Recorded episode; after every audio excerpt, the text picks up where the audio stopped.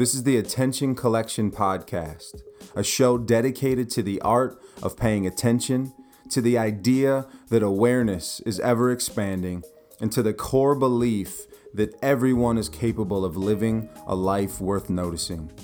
I'm Anthony Garcia.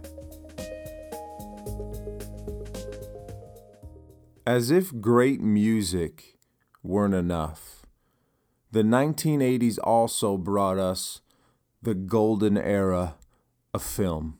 And I'm not taking that back. John Hughes films alone are all you really need in this cold, dark world. But let's talk about a film from the great Penny Marshall. It's the year nineteen eighty-eight, and Tom Hanks is already a megastar. You know what film I'm talking about. I'm talking about Big. And if you haven't seen the movie, we can't be friends. But it's a film about a boy who's just tired of being a kid, tired of the restrictions of childhood, what mom and dad say, where I can and can't sleep, what the bedtime is. And the last straw is at a carnival where the character Josh is told he's too small to ride the ride, which kills his vibe because he's trying to impress an older girl, of course, as one does. And so he finds a fortune teller machine at the arcade and he decides to take a shot. He decides to make a wish. And he wishes one simple thing: to be big. In other words, to be all grown up. And then the next morning, of course, he wakes to find the ridiculous wish granted. So what do you do when you wake up and realize you're Tom Hanks? You do what any child would do.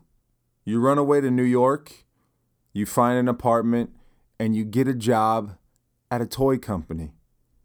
And so this leads us to the iconic scene. If you haven't seen the whole film, I guarantee you've seen this clip.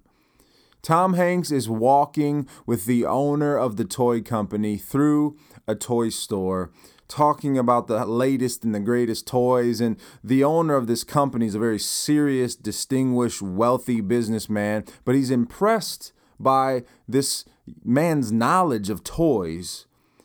And then our hero, our main character, stumbles upon a gigantic foot-operated electric keyboard. And any self-respecting adult who's trying to impress his new boss would just maybe look down and say, hmm, very nice, and keep going. But no, not a child trapped in an adult's body. Drawn to the keys, he starts to plunk out heart and soul. And immediately the owner of this company's taken aback, kind of confused, trying to move on, but he sees something in this moment. He sees something in this experience, and he stops and he joins Tom Hanks on the gigantic keyboard, and together they play the song, and then it becomes a medley. They go from heart and soul and move right into chopsticks. And of course, they're having a good time. This business owner has now, without even realizing it, lowered his guard, and he's having the time of his life. He's experienced something he hasn't experienced in a long time. What it's like to be a child. And of course, as they begin to play, a group begins to form around them. It's adults and it's children, and they're standing and they're smiling and they're watching this show unfold. But here's the thing. Had this scene just been two kids, a few people might have stopped and smiled, maybe taken a photo or something, but the show would have gone on and everybody else would have been about their business, because at the end of the day, who cares? That's what kids do. They play, and this is a toy store. But they're stopped in their tracks because here are two grown men. And the truth is, it's rare to see an adult tap into that childlike wonder. But it's also equally true that it's the key to creativity, to joy, and to fulfillment. There's a quote I love from the author and teacher Don Miguel Ruiz, who says, "The real you is still a little child who never grew up. Sometimes that little child comes out when you're having fun or playing, when you feel happy, when you're painting or writing poetry or playing the piano or expressing yourself in some way. These are the happiest moments of your life, when the real you comes out, when you don't care about the past and you don't worry about the future. You are childlike. But there is something that changes all that. We call them responsibilities." Isn't that true? Isn't that how it is? And it begs the question, how old were you when you decided to abandon your childlike self? So what does it mean to be childlike? This film, Big, captures the essence of it. It's allowing an adult to be something he otherwise would not have been allowed to, because at some point you have to conform to the system. You have to grow up, air quotes. But being childlike is something that we see all the time. It's when you see a child who's engaged in something and completely present. They're not thinking about what happened yesterday, the drama of their friendship circle, or something that didn't go right. And they're not concerned about the future. Maybe the only thing a child is concerned about as far as the future is related in the moment is like, yo, when's snack time? L- let's be honest. Kids are big on snack time. But a child at play could not care less what's going on around them. Children are completely fascinated by things, by life. It's the airplane going by. It's the changing of the leaves. It's the shapes and the colors. It's the sounds. And all of it is fascinating because it's new. And the, the beautiful thing about watching a child catch this, see these things, is that nobody told them you're supposed to hold those feelings inside. Nobody ever told them not to be too excited. So they wear their excitement on their face. They show what they're thinking, and they're not afraid to talk about it. You know, obviously some children are more shy than others, but many children would tell a complete stranger how mind-blowing what they're looking at is. They're completely fascinated by life. And then there's this, that there's nothing average. For instance, I was playing Uh, with my son the other day, and he's got this frisbee, and we were downstairs, and for the record, you're not supposed to throw a frisbee in the house, but anyhow, we were throwing the frisbee in the basement, but it was one of those frisbees that has the hole in the middle. It's like a ring, and so we were tossing it back and forth, and at first it was just a casual toss. And then I accidentally got a ring around one of the toys in the toy room. It wrapped around it and slid all the way to the bottom, and my son was blown away by that. He was so excited. And then accidentally, it happened again. And then it became his mission to do the same. So I grabbed one of my daughter's karaoke microphone stands and put it next to me on the other side of the room. And he made it his goal to wrap that frisbee around that microphone stand. And for the next hour, that's all he cared about. Now, how silly on some level is that? Who cares about getting the ring of a frisbee around a microphone stand? There's no prize. Nobody's winning any money. We weren't filming it to put it on YouTube. We were just there. He could have done it for three hours. Because something as simple and silly as that made-up game is amazing, because when you're a child, when you're in a childlike mindset, nothing is average.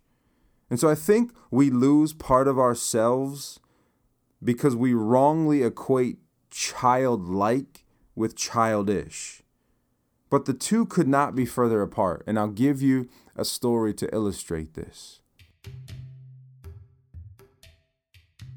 Several years ago, I was at my nephew's birthday party, and he was little, and they were out in the backyard in the sandbox, and it was him and some of his cousins and friends, and the sandbox was full of kids, and they had trucks and cars and sandcastle buckets, and they were having a blast. And I remember glancing over at the right moment, and there my nephew was standing with two trucks in his hands, both of his hands full, and he's smiling. And then he glanced over and saw that someone else in the sandbox picked up a toy.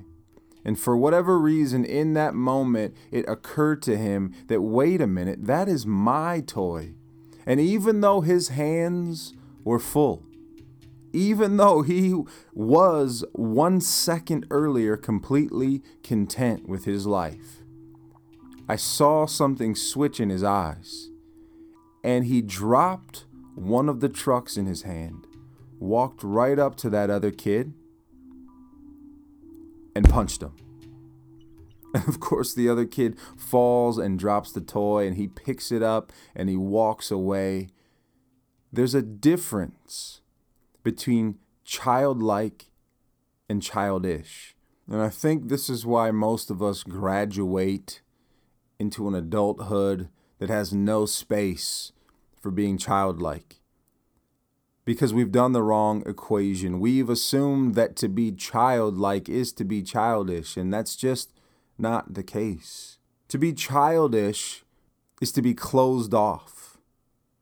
It's to be impatient. We've all seen kids lose their mind because I want it now. I will not wait. I cannot wait. I will die. I will spontaneously combust if I don't get what I'm asking for right this minute. And we've seen that being childish means often to be selfish.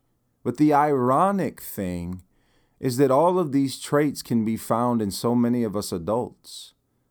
How often do we lose our minds because someone else has something that is, quote, rightfully ours? Or we get so competitive that we're closed off and we're not open to help other people. We're not open to play nice in the sandbox. We get impatient because things aren't going our way when we want them to go that way. And how many times have you and I been guilty of being selfish? So it seems to me that no matter how hard we try, most of us never really grow up in the way that we think we do. So since we're probably going to live from one of these postures, why not choose to be childlike? Don't you enjoy creativity? Don't you enjoy being so caught up in what you're doing that time melts? That you're not looking at the clock, that you don't want to pick up your phone every two seconds, that you're just completely in the moment, completely in the conversation, knowing that you're building something that seems to matter, even if in the grand scheme of things it really doesn't. I think that's where joy is found, when we put our attention right there in the moment. And since I'm in an eighties vibe mood right now, at the risk of sounding ridiculously cheesy, at any point, there's a gigantic foot-operated electric keyboard at our disposal, and we can choose to use it. We can choose at any moment to live a life worth noticing. It's all in the art of paying attention.